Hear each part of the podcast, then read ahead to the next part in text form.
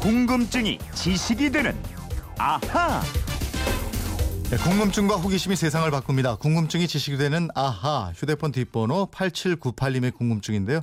얼마 전에 배우 엄앵란 씨가 팔순잔치를 할 때 파티복을 청바지로 입고 오라 이렇게 했다는 얘기를 들었습니다.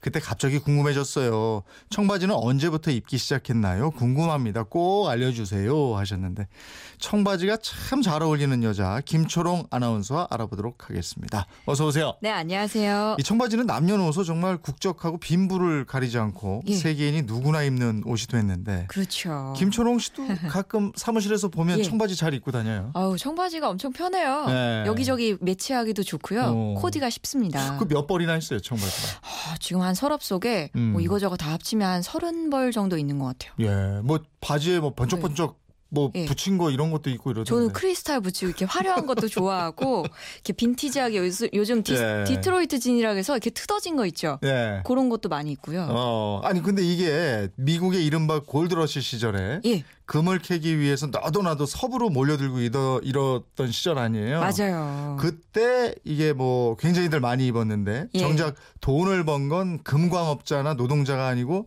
청바지하고 물을 팔던 사람이다. 예. 이런 얘기 들어본 분들 꽤 있을 거예요. 이게 맞는 얘기입니까? 예, 저도 들어봤는데 예. 맞습니다. 이 진바지, 즉 청바지가 유명해진 건요. 독일에서 이미 논 리바이 스트라우스라는 사람이 음. 지금 사금 캐는 광부들을 대상으로 청바지를 팔기 시작하면서부터입니다. 예. 그때가 1873년 5월 20일입니다. 네. 이날이 청바지 생일인 거고요. 그렇구나. 이 광부들에게 텐트랑 각종 집기를 팔던 스트라우스가 예. 텐트 천을 들고 고심을 하다가 네. 아이고 닳고 해지지 않는 바지를 만들어내게 된 거예요. 역시 돈 버는 사람이 따로 있어요. 아유 그러니까요. 음. 그 초창기에 1879년에 생산된 청바지가 지금 미국에 있는 박물관에 보관돼 있거든요. 네. 지금 한 130여 년이 지났는데 예. 현재 그 가치가 15만 달러. 아, 우리 돈으로 하면 1억 6천만 원. 야, 이 아주 낡은 청바지 한 장이 예. 1억 6천만 원이 넘어요. 세상에. 그러면 그때부터 청색으로 된 청바지였나요? 아니었어요. 그 맨 처음에는 텐트 천으로 만들었으니까요. 아. 예, 예, 갈색이었어요. 그 바지에 뭐가 묻어도 표시가 잘 안 나도록요. 파란색을 내는 인디고 염료로 생지 데님이라고 염색을 해서 네. 만들었습니다. 이 데님이란 굵고 질긴 실로 만든 천이고요. 예. 생지는 영어로 하면 로예요. 음. 강호하지 않았다는 뜻이고요. 네. 그러니까 천이 두껍고 질겨서 험한 작업을 하는데 안성맞춤인 가공하지 않은 청 데님 바지를 팔았는데 이게 정말 그야말로 전 세계로 데이트를 예. 시게 된 거죠. 근데 이 청바지 보면은 예. 그 구리인가요? 이게 나사 같은 게 하나 붙어 있잖아요. 그렇죠. 이것도 처음부터 붙어 있었던 건가요? 예. 이게 스터드 리벳이라고 하는데요. 네. 그거는 제이코브 데이비스라는 사람이 1871년에 고안을 한 겁니다. 아. 그 광산 전문가로부터 바지 주머니가 쉽게 뜯어진다는 얘기를 듣게 돼요. 네. 그래서 마구용으로 쓰던 그 구리로 낸 스터드 리벳을 바지에 갖다 붙인 것이 원조가 됐습니다. 예. 이 데이비스가 이 권리를 리바이 스트라우스에 팔았고요. 네. 스트라우스가 이 초기부터 청바지에 붙이기 시작합니다. 음. 그리고 청바지를 보면요. 앞주머니에 작은 주머니가 하나 더 붙어 있잖아요. 예, 음, 주머니 입구에 그 동전 넣고 이런 작은 주머니 말하는 예, 거죠. 예. 그 주머니를 워치 포켓, 음. 시계 주머니라고 아, 불렀습니다.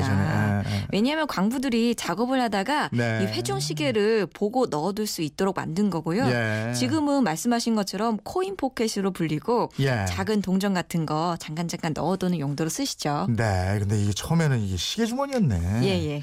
청바지를 진이라고 그러잖아요. 예. 이 블루진하고 데님하고 이게 다른 건가요? 약간의 옷감 차이가 있긴 합니다. 예. 진은요 능직으로 짠 면직물이고요. 음, 데님은 선염사로 짠 면직물이라고 하는데요. 음, 음. 오늘날까지 뭐 그냥 별 차이 없이 사용하고 있죠. 네. 근데 역사적으로 보면 데님은 프랑스 님즈 지방에서 만든 서지라는 옷감을 드나든 서지 데님즈라는 말에서 온 거고요. 네. 진은 이탈리아에서 온 말이에요. 아 이탈리아에서 온 게 진이에요. 네. 예, 예. 음. 이 진이라는 옷감이 처음에는 이탈리아의 세베뇨르 지방에서 이 목동용으로 만들어지다가 음. 제노아 지방에서 어부용 옷감으로 만들어지게 됐는데요. 이 미국에서 이 제노아로부터 수입해온 천이라고 제노아라고 부르다가요. 아. 진이라고 변해서 지금에 이르고 있습니다.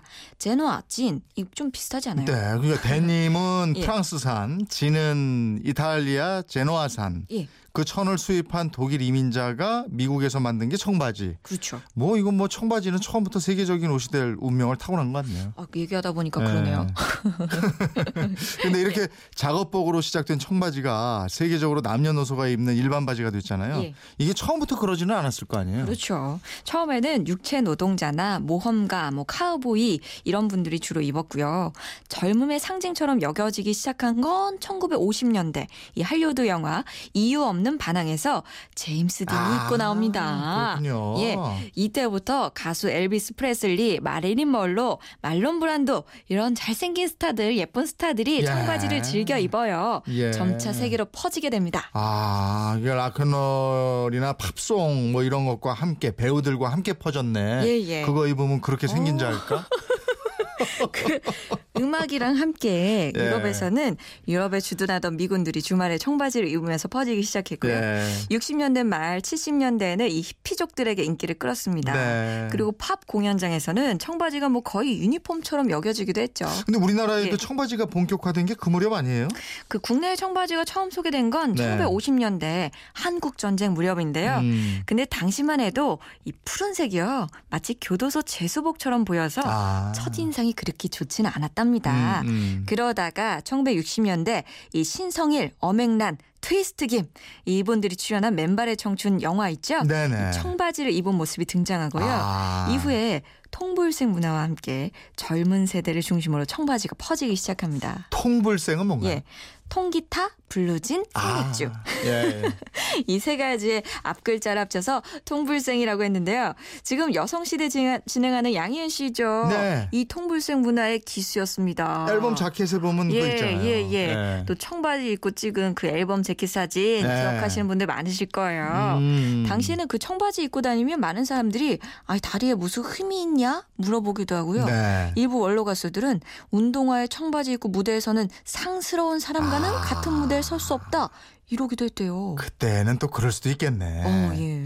그렇게 청춘 저항 뭐 자유의 상징 같은 청바지였는데 예. 그분들이 지금 60대가 돼서도 즐겨 입는 그런 옷이 됐잖아요. 예, 예. 네. 그리고 이번에 앞서 말씀드렸지만 어맹란 씨는 팔순잔치 드레스 코드로 청바지를 골랐고요.